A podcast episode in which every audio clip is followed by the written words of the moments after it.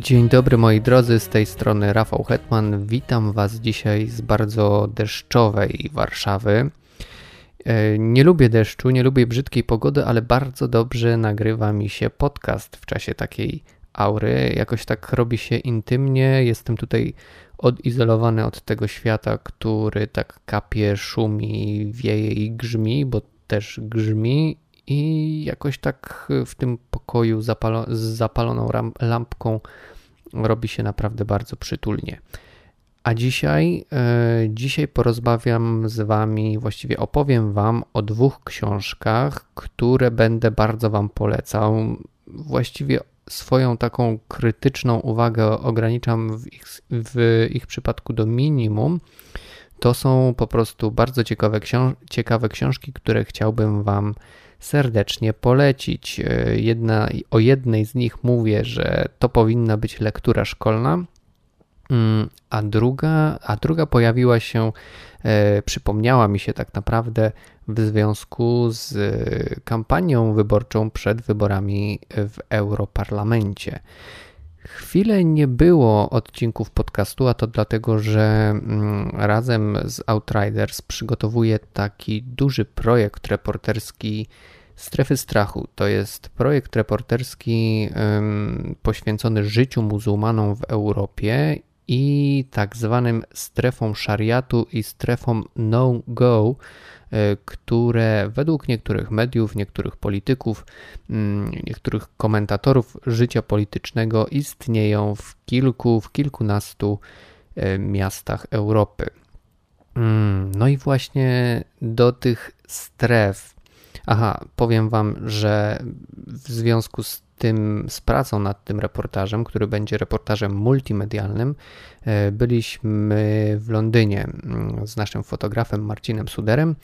I jeżeli jesteście zainteresowani tym projektem, jeżeli taki temat Was e, jakoś kręci, to zapraszam na stronę Outriders. My tam prowadzimy mm, właśnie na stronie Outriders taki dziennik, takie notatki, notatki ze stref strachu, tak je nazywamy, i tam możecie sobie na bieżąco śledzić postępy pracy naszej nad tym reportażem. A teraz już przychodzimy do pierwszej książki. Pierwszą książką są Moraliści Katarzyny Tubylewicz, bo y, ta książka, tę, tę książkę już czytałem dosyć dawno, ale przypomniała mi się w ostatnich dniach E, właśnie przez kampanię wyborczą, bo w kampanii wyborczej zaczęto znowu nas straszyć strefami szariatu. No, czyli strefami, w których e, rzekomo, strefami w Europie, w których rzekomo panuje szariat i na przykład policja boi się tam wchodzić, bo, bo nie czuje, e, nie ma możliwości zaprowadzenia porządku. No i tymi strefami w Polsce znowu przy kolejnej kampanii zaczęto nas, nas straszyć, że przyjdą, jeżeli źle wybierzemy, przedstawicieli do Parlamentu Europejskiego. Tradycja w ogóle straszenia szariatem jest, jest długa i nie ogranicza się geograficznie jedynie do naszego grajdołka, że tak powiem. Strefami straszyli Donald Trump, straszył Nigel Farage, to jest taki brytyjski prawicowy polityk, Mm, no a co z tym wszystkim ma wspólnego książka Katarzyny Tubile, Tubylewicz? Otóż książka dotyczy Szwecji, a to właśnie sytuacją w Szwecji straszą niektórzy, niektórzy politycy. Jeden z nich, taki szeregowy poseł, e, powiedział kiedyś, czyli w 2015 roku, że w Szwecji istnieją 54 takie strefy, gdzie i tu cytat obowiązuje szariat i nie ma żadnej kontroli państwa. Tubylewicz wprawdzie o strefach nie pisze, może dlatego, że ich nie ma. E, I to potwierdza nie tylko policja, ale też naukowcy zajmujący się badaniami nad przestępczością w Szwecji. E, ale e, Katarzyna Tubylewicz w swojej książce skupia się na problemach społecznych, którym Szwecja stawia czoła, a wśród nich, wśród tych ważnych zagadnień jest na przykład problem z integracją osób które licznie w ostatnich latach przybyły do Szwecji. Książka jest takim zbiorem rozmów, zbiorem rozmów Katarzyny Tubylewicz z reporterami i z reporterkami. Tam są m.in. Elizabeth Osbrink, e, która napisała w Lesie Wiedeńskim, Wiedeńskim Wciąż szumią z drzewa. Bardzo dobrą książkę, jeżeli nie czytaliście to polecam. Niklas Orenius, czyli też reporter, e, który napisał świetny reportaż wydany przez poznańskie Strzały w Kopenhadze, no i Maciej Zaręba-Bielawski, czyli autor e, Domu z dwiema wieżami, czyli książki, o której bardzo dobrze się wyrażałem też tutaj w podcaście, która została wybrana przeze mnie książką 2018 roku. E, no i oprócz tego, że Katarzyna Tubylewicz y, rozmawia z reporterami, z reporterkami, rozmawia też z pracownikami socjalnymi, społecznikami i osobami zaangażowanymi w, w pracę z migrantami w Szwecji. No i każdy wywiad dodatkowo jest poprzedzony takim tekstem autorki, który wprowadza do tematu kolejnej rozmowy. E, ja mówię o takich książkach jak Moraliści, że to są głosy z przyszłości. Głosy z przyszłości. Ja tak określam książki, które opisują problemy w Polsce, które jeszcze nie zostały w ogóle przedyskutowane, co oczywiście nie oznacza, że tych problemów w Polsce nie ma. E, do takich książek z przyszłości zaliczam m.in. Nie przeproszę, że urodziłam Karoliny Domagalskiej. E, to jest książka o, in vitro, mm, która stawia naprawdę ważne pytania dotyczące tego, tej, tej, tej metody radzenia sobie z bezpłodnością. E, to jest książka, która pokazuje istotne problemy związane z tą metodą i taka, która mogłaby być przyczynkiem do merytorycznej dyskusji o in vitro w Polsce. No, jak wiemy, dyskusji, która tak naprawdę nigdy się nie odbyła, bo e, bardzo trudno nam jest merytorycznie rozmawiać o takich sprawach, właśnie jak in vitro. No, a uchodźcy czy migranci ze wschodu Europy albo z Bliskiego Wschodu pojawiają się od kilku lat jako jedno z haseł przy okazji właściwie każdej kampanii wyborczej, ale poważnej, takiej merytorycznej debaty o pomocy uchodźcom nigdy w Polsce nie odbyliśmy, nie odbyliśmy do dziś, a książka Katarzyny Tubylewicz no, mogłaby być takim świetnym punktem wyjścia do takiej rozmowy. Właśnie mówię y, o punkcie wyjścia, mm, bo nie chodzi tutaj w tej książce o udzielanie jakichś takich jednoznacznych odpowiedzi na to, jak na przykład powinien być skonstruowany program integracji dla osób przybywających z odległych i geograficznie, i kulturowo krajów. Wywiady zebrane w książce w wielu miejscach same ze sobą polemizują, to znaczy y, jeden y, rozmówca coś mówi, a drugi trochę mu zaprzecza albo pokazuje problem z zupełnie innej strony. I to prowadzi do takiego dialogu, który mm, daje naprawdę ciekawe i różnorodne spojrzenie mm, na zagadnienia takie jak na przykład tolerancja, równość, integracja, wolność, solidarność, prawa kobiet czy uniwersalność. No i dla mnie to była niezwykle pobudzająca książka, bo co chwilę musiałem, bo, bo co chwilę byłem wytrącany jakby z takich moich schematów myślenia o tym na przykład właśnie czym jest tolerancja albo wolność.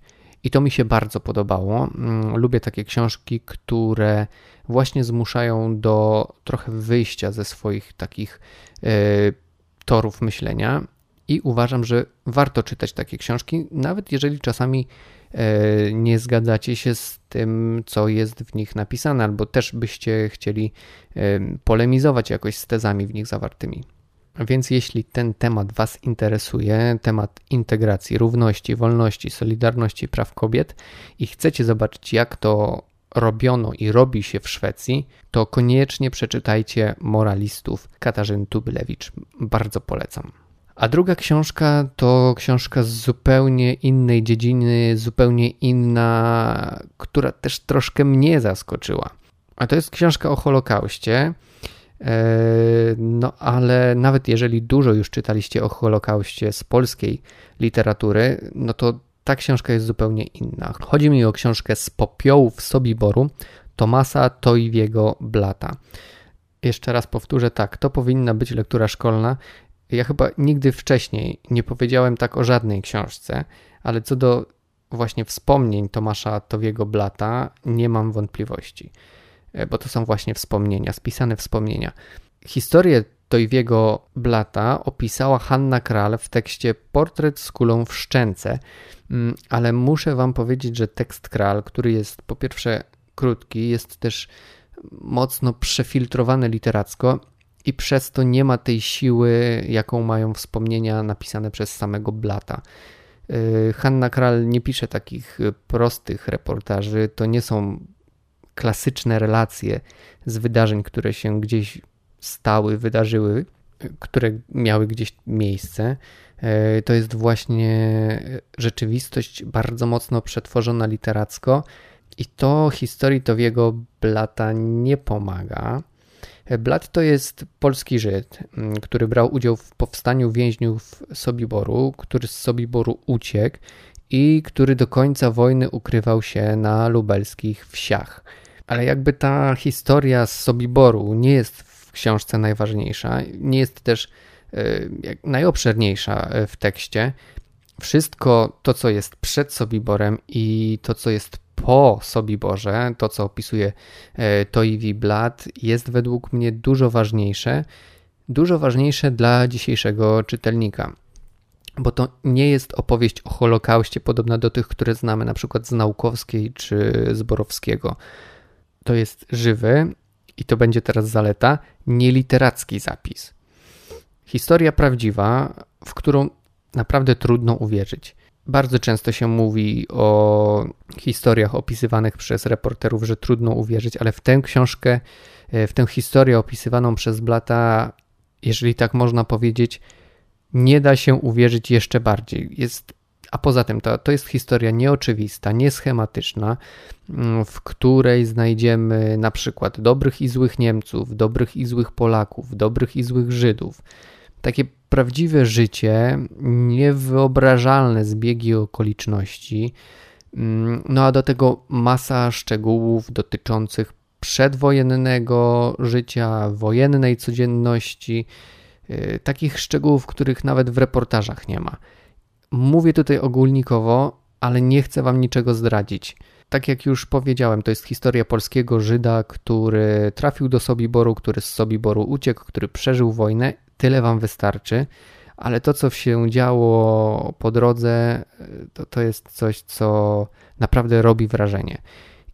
Tyle o tej książce, naprawdę tyle o tej książce. Hmm, możecie odrobinkę więcej, dwa akapity więcej przeczytać o niej na moim blogu na czytamrecenzuje.pl, więc was odsyłam. Na koniec tylko taka uwaga, że tę książkę jest bardzo trudno dostać. Ona została wydana e, po raz pierwszy w Polsce w 2002 roku w bardzo małym nakładzie i teraz jest dostępna mm, właściwie nie wiem gdzie, jedynie w bibliotekach. Ja ją mam z lokalnej biblioteki miasteczka, które Blat opisuje, z którego pochodzi. Mam nadzieję, że w jakiś sposób uda Wam się dostać, czy to na Allegro, czy gdzieś od znajomych. Może jest w Waszych bibliotekach. Mm, może uda Wam się kupić y, tę książkę w muzeum w Muzeum Obozu w Sobiborze. Nie wiem, tak wam rzucam pomysły, ale naprawdę warto. Ja się nie mogłem oderwać, po prostu. No i to tyle. Tyle wam chciałem powiedzieć e, o tych dwóch książkach. Być może pod wpływem tych moich słów sięgniecie po te książki. Dziękuję wam bardzo za uwagę i zapraszam do słuchania kolejnych odcinków, które możecie słuchać na Spotify, na iTunes, a także i w wielu innych miejscach, ale też na YouTubie, jeżeli wolicie. Mm, ten podcast jest dostępny właśnie w formie takiego statycznego filmiku, filmika YouTube'owego. No, także zapraszam i do usłyszenia.